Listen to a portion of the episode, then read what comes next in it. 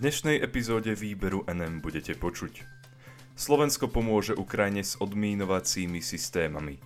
Pápeža označoval za Antikrista. Po osobnom liste zmenil rétoriku. Ako bojovať proti zatvorenej mysli? To zistujú slovenské vedkine. Prajem vám príjemné počúvanie.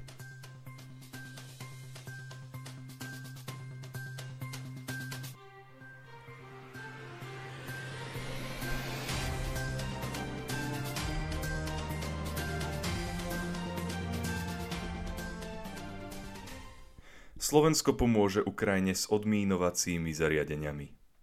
Slovensko pošle Ukrajine dva odmínovacie systémy Božena 5. Spolu s ním tejto krajine pošle zdravotnícky materiál v hodnote 1,7 milióna eur. Informovala o tom tlačová agentúra Slovenskej republiky. Vláda týmto krokom reagovala na prosbu Ukrajiny o pomoc. O rozhodnutí Slovenska informoval premiér Eduard Heger, minister obrany Jaroslav Naď a šéf diplomacie Ivan Korčok. V blízkej budúcnosti urobí Slovensko všetko preto, aby pomohlo Ukrajine odmínovať obrovské polia na území Ukrajiny, uviedol minister Naď. Poznamenal: hovorí sa o miliónoch kusoch mín. Toto je to, čo Ukrajina potrebuje a čím by sme vedeli pomôcť. Korčok tento krok vlády ocenil. Odmínovacie systémy, ktoré Slovensko Ukrajine pošle, majú byť podľa neho vnímané ako obranné zariadenia, ktoré budú v prvom rade ochraňovať civilistov. Minister uviedol: vnímam to ako súčasť širšieho diplomatického úsilia, kde tým najvyšším cieľom, ktorý máme, je dosiahnuť politické a diplomatické riešenie napätia, ktoré tu máme celé týždne. Samotné dodanie odmínovacích systémov a zdravotníckeho materiálu na Ukrajinu bude mať na starosti Ministerstvo obrany v rámci humanitárnej pomoci. Uskutoční ho buď prostredníctvom priameho dodania prijímateľovi tejto pomoci, alebo prostredníctvom mechanizmov pre uskutočnenie humanitárnej pomoci, ktoré spadajú pod Európsku úniu alebo NATO. Uvádza sa to v dokumente, ktorý slovenská vláda schválila. Premiér Heger uviedol, že Slovensko spolu s európskymi partnermi vyvíja úsilie k deeskalácii konfliktu na Ukrajine, k dohode a k nenásilnému riešeniu. Premiér podotkol: všetci si uvedomujeme, že akýkoľvek konflikt by bol katastrofou pre všetky strany. Západ už niekoľko týždňov upozorňuje na ruských vojakov zhromaždených pri ukrajinských hraniciach. Zhromaždilo sa ich tam už vyše 100 000 a ruskí vojaci sa zároveň zúčastňujú cvičenia v južnom Bielorusku. Rusko tvrdenia o možnej invázii popiera. Pápeža označoval za Antikrista. Po osobnom liste zmenil rétoriku. Známy taliansky spisovateľ Antonio Socci, ktorý v minulosti napísal viacero kníh ostro kritizujúcich pápeža Františka a pápeža označil za Antikrista, v poslednej dobe pri rozprávaní o hlave katolíckej cirkvi zmenil rétoriku. K tejto zmene mal prispieť aj osobný list, ktorý mu venoval samotný pápež. Informoval o tom portál Svet kresťanstva. Socci, ktorý je na Slovensku známy svojimi knihami Tajomstva Jána Pavla II. Či Katarína, pápeža v minulosti obviňoval napríklad z toho, že úmyselne rozbíja cirkev. Vo svojej knihe To nie je František z roku 2014 predkladal argumenty, ktoré mali dokazovať, že voľba kardinála Bergoglia nebola platná, a v knihe K Cirkvi a Antikrist z roku 2019 dokonca naznačoval, že pápež je Antikrist. V knihe tvrdil, že súčasný pápež opustil učenie Jána Pavla II. O viere a kritizoval Františkovú údajnú podporu Európskej únie, Organizácie spojených národov, nového svetového poriadku a prijímania islamských migrantov. Socci uviedol, že hlava katolíckej cirkvi ignoruje pokles počtu európskych katolíkov či protikresťanskú politiku. Pápeža označil za veľkňaza svetovej novinárskej ideológie.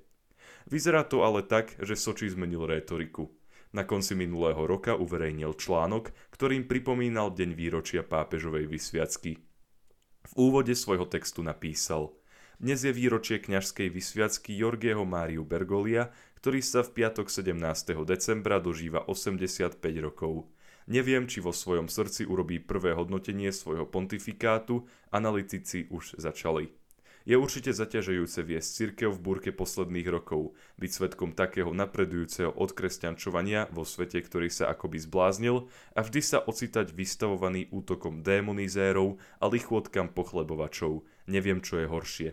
Dokonca ho obvinili z vakcíny, ako keby to bola jeho chyba a nie ochrana pred pandémiou. Navyše je to vakcína Trumpa, určite nie pápežova.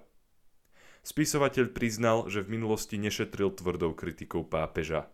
Ďalej uviedol: Boh sa zmiloval nad všetkými a stal sa človekom, ktorý nás jedného po druhom prišiel hľadať, aby nás zachránil tým, že zaplatil výkupné na kríži za každého z nás, hoci sme si to nezaslúžili. V ďalšej časti textu Socci skritizoval tých, ktorí, ako uviedol, nepochopili, že pápežovi nešlo o to, aby mal fanúšikov, ale kresťanov s horiacim srdcom, ktorí by vyšli zo sakristie a odniesli všetkých do náručia toho, ktorý sa nad nimi zmiloval, Spasiteľa. Najmä tí, ktorí sú veľmi ďaleko a stratení. Keď pred rokmi vydal kritickú knihu o Františkovi, pápež mu vraj osobne poslal list, kde sa mu za knihu poďakoval. Toto gesto vraj Socci ho dojalo a naplnilo úžasom. Spisovateľ uviedol: Pápež, ktorý osobne ďakuje za tvrdú kritiku a pokoruje sa pred pobehujúcim psom, ako som ja, ktorý určite nie je svätý, to ťa nemôže nechať ľahostajný. Podpísal sa ako môj brat a služobník v Pánovi. Ako bojovať proti zatvorenej mysli? To zistujú slovenské vedkine. Ľudia informácie vyhľadávajú tak, aby potvrdili ich presvedčenia a následne ich interpretujú takým spôsobom, aby zapadli do ich vlastnej schémy poznania presvedčení. Tieto závery priniesol nový výskum vedkýň zo Slovenskej akadémie vied. Tie skúmali duševné procesy formulujúce presvedčenia a názory na kontroverzné témy. Informovala o tom tlačová agentúra Slovenskej republiky, ktorú o tom informovala hovorkyňa Slovenskej akadémie vied Katarína Gáliková. Sklon k seba potvrdzovaniu je jav, ktorý sa v myslení ľudí objavuje nielen pri uvažovaní o aktuálnych a kontroverzných témach, ale aj v bežnom živote. Ako príklad výskytu tohto javu experimentálne psychologičky zo Slovenskej akadémie vied uviedli ochotu a neochotu dať sa zaočkovať proti ochoreniu COVID-19. Dáša Vedejová z Ústavu experimentálnej psychológie Centra spoločenských a psychologických vied Slovenskej akadémie vied uviedla: Či už sme zaočkovaní alebo nie, sklonu k seba potvrdzovaniu podliehame zrejme všetci približne rovnako. Ten, kto sa chce dať zaočkovať, si bude vyhľadávať informácie o prínosoch očkovania. Naopak, ten, kto očkovanie odmieta, bude vyhľadávať informácie o jeho vedľajších účinkoch a rizikách s nimi spojenými. Výskum, ktorý táto výskumnička uskutočnila v spolupráci s Vladimírou Čavojovou, potvrdil, že ľudia informácie vyhľadávali a interpretovali tak, aby boli v súlade s ich názorom. Vedejová povedala: Napríklad, ak bol účastník štúdie proti trestu smrti, vyhľadával informácie, ktoré pojednávali o jeho nevhodnosti. To v podstate znamená, že už pri samotnom vyhľadávaní informácií ľudia vyselektovali tie, ktoré zapadali do ich schémy presvedčení a tým pádom neboli prístupní informáciám, ktoré by ich názory mohli ohroziť či dokonca vyvrátiť. Podľa psychologičiek môže byť veľkým problémom aj to, ak sklonu k seba potvrdzovaniu podľahnú aj odborníci. Tými môžu byť napríklad právnici alebo lekári. Zdôrazňujú preto význam znižovania týchto kognitívnych odchýlok. Vo svojom výskume sa venovali aj možným riešeniam tohto nepriaznivého javu a ponúkajú dve rady. Prvou možnosťou, ako znížiť pravdepodobnosť výskytu tohto javu, je zmena prostredia. Druhou je využitie rozličných kognitívnych stratégií, ktoré sa vo výskumoch ukázali ako zatiaľ najefektívnejšie. Jednou z nich je tzv. Kontrafaktové myslenie, v ktorých človek svoju myseľ posilňuje premýšľaním o hypotetických scenároch, teda o scenároch typu, čo by bolo keby.